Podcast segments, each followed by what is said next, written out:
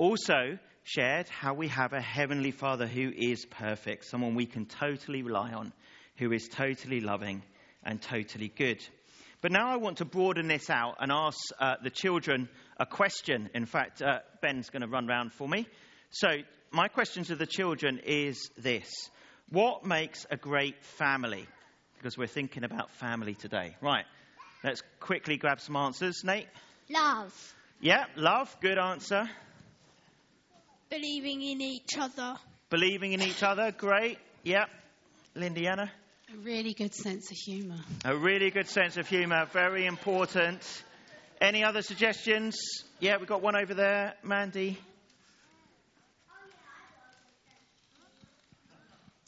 Forgiveness. Forgiveness. Right, great answers. Now I'm going to broaden it out again. Okay. What makes a great church family? Okay. Yeah, I heard someone say the same thing. Lady in the dungarees there. There we go. Happiness. What was that one? Happiness. Happiness. Oh, it sounded like peanuts, didn't it? Everyone taking part and pulling together. Yeah, everyone taking part and pulling together. Yeah, Questions and answers. yeah, questions and answers. are- Absolutely. So Nate helped design this service for us. Prayers. Prayers, brilliant. Having people to turn to when you don't feel like you have anyone else to go to. Absolutely. So people being there for us when we got nowhere else to turn. So great answers. Oh, Thomas has got one. God. God, absolutely. Great answers. And the interesting thing, isn't it, that actually the things that make a great family, as in our home family, our biological family, if you like, are the same things that make a great church family, or many of the same things anyway. So I'm going to share three things taken from that passage from Ephesians 3 that Clara read to us that I think we can add into that mix.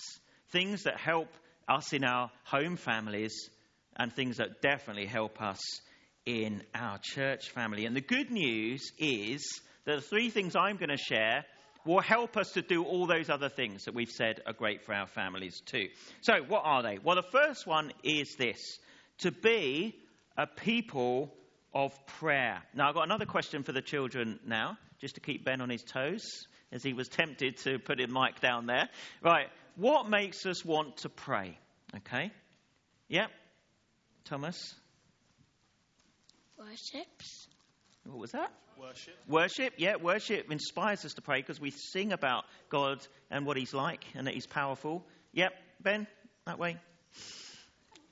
Okay, see what Glenn thinks.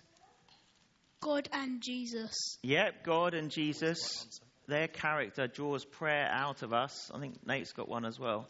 Help and support. Help and support, that's right. We're looking for those things from God. And one from our prayer and spirituality ministry coordinator. No pressure. Obedience. Obedience, absolutely, because we're commanded to pray.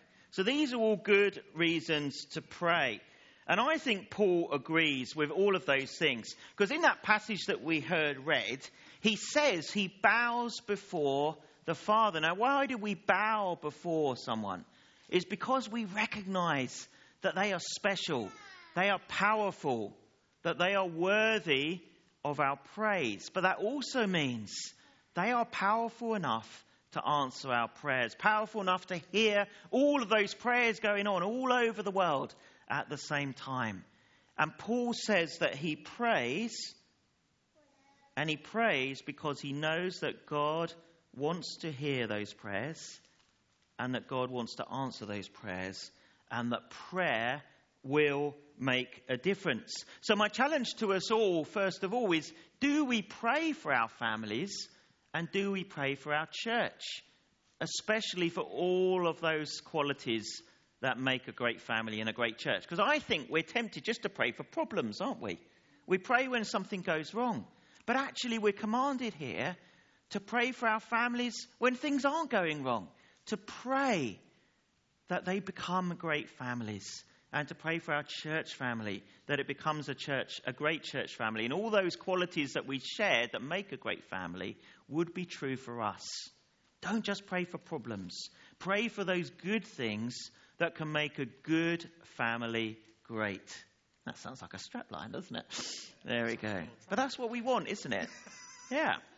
Brilliant. Okay, so that's the first one to be a people of prayer. Here's the second one to be transformed by the Holy Spirit, to be transformed by the Holy Spirit, because He is at work inside us, and that means that we can change. Now, it's easy to think we can't change, isn't it? When we were thinking about our dads, it's easy to think, well, they're always going to be the same, aren't they?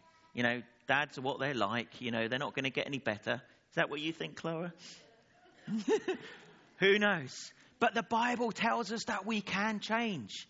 And the way we change is because God, in the inside of us, on the inside, changes us from the inside out so that we become different people, better people. And it's in the passage, isn't it? Let me just read what Paul said again about this.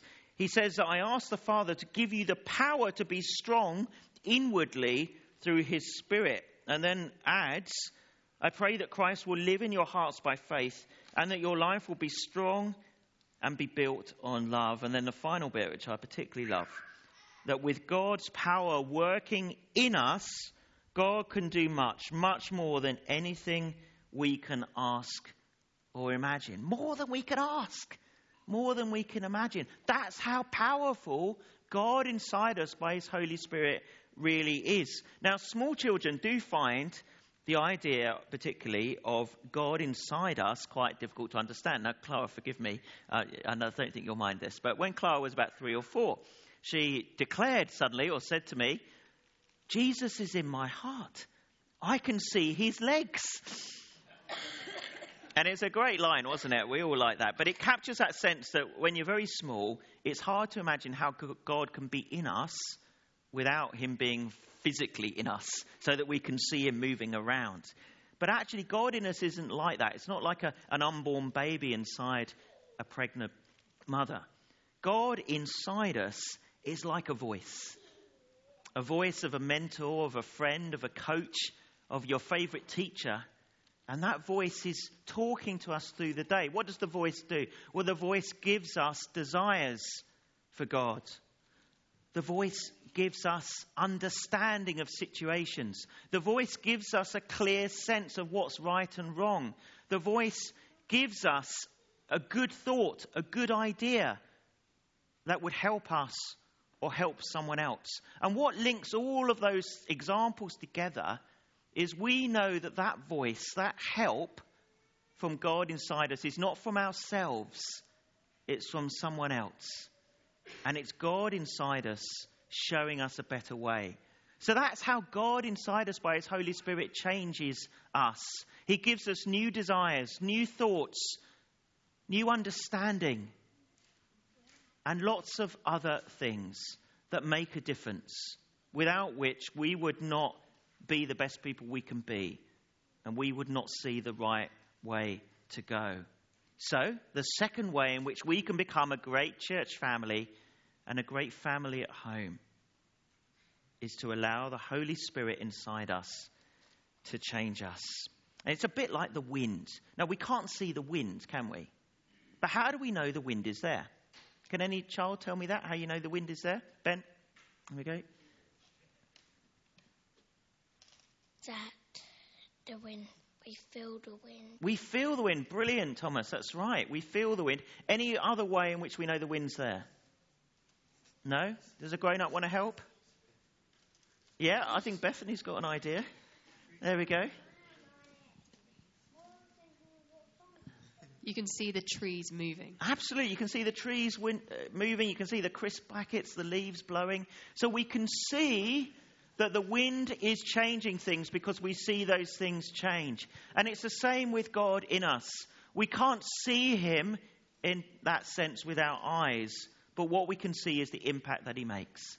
We can see how people change. And when someone becomes a Christian, the amazing thing is that six months later, a year later, everyone who knows them knows that something has changed because they have changed. And so they know that God has been at work. So, we rely and allow God to transform us by the Holy Spirit. Here's my third and final thing we need to be rooted in the love of God. We need to truly understand and absorb and accept and truly believe that God loves us more than we can possibly know or imagine. Now, there was a very simple children's song that I grew up with, um, which we don't tend to sing anymore now, but I reckon the grown ups here will know, uh, will know it.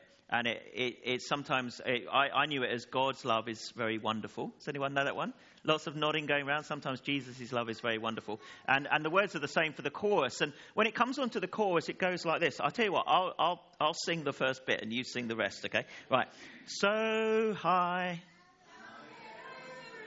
so low, so wide. Oh, wonderful love. There we go. So that is that song back in the 50s, 60s, 70s, whatever it was. And it quotes from this passage. It's telling us that God's love is so wonderful. It's wider, higher, deeper, lower than anything we can imagine, which means you can depend on it completely. Now, love, as we normally experience it, is limited, isn't it? We can all think of the people that we care about the most and how they do love us but sometimes they let us down. Their love isn't always complete. And yet God's love is. Now, what difference does that make? What difference does it make to us to know that lo- God loves us that much? Now, This is my last question to the audience, Ben's last run around. What difference does it make? Let's have some answers to know that God loves us so that much. This is for grown ups as well. I've got something different actually. Okay. See you later. Tim, That however often we get it wrong, He will always forgive us. absolutely. However, however often we get it wrong, He will always forgive us. Any other grown ups? Yeah, Kelly's got one. And then Pam at the back. You're encouraged. Yeah, is that. Encourage. It encourages us, absolutely. And then we've got Pam at the back.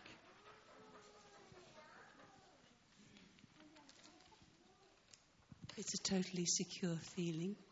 Yeah, absolutely. It gives us a secure feeling. And these are all things that I was thinking about as well. It makes us feel good to know that we are loved that much by God. It helps us love others more because we have got that sense of being loved. It helps us to forgive others more because we know we've been forgiven. And it helps us not to worry too much about what others think about us because we are secure, as you shared, Pam, in the love of God.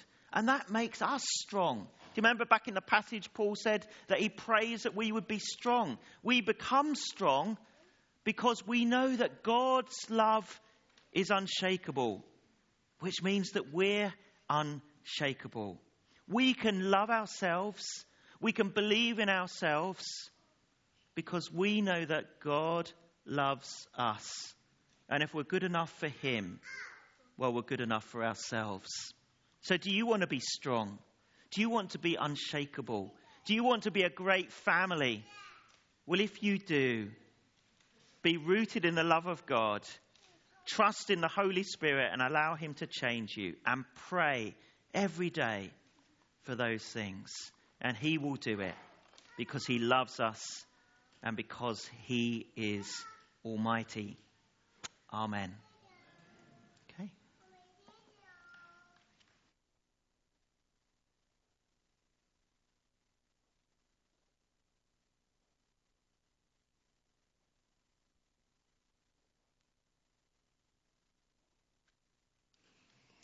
So we're going to uh, respond now to uh, to what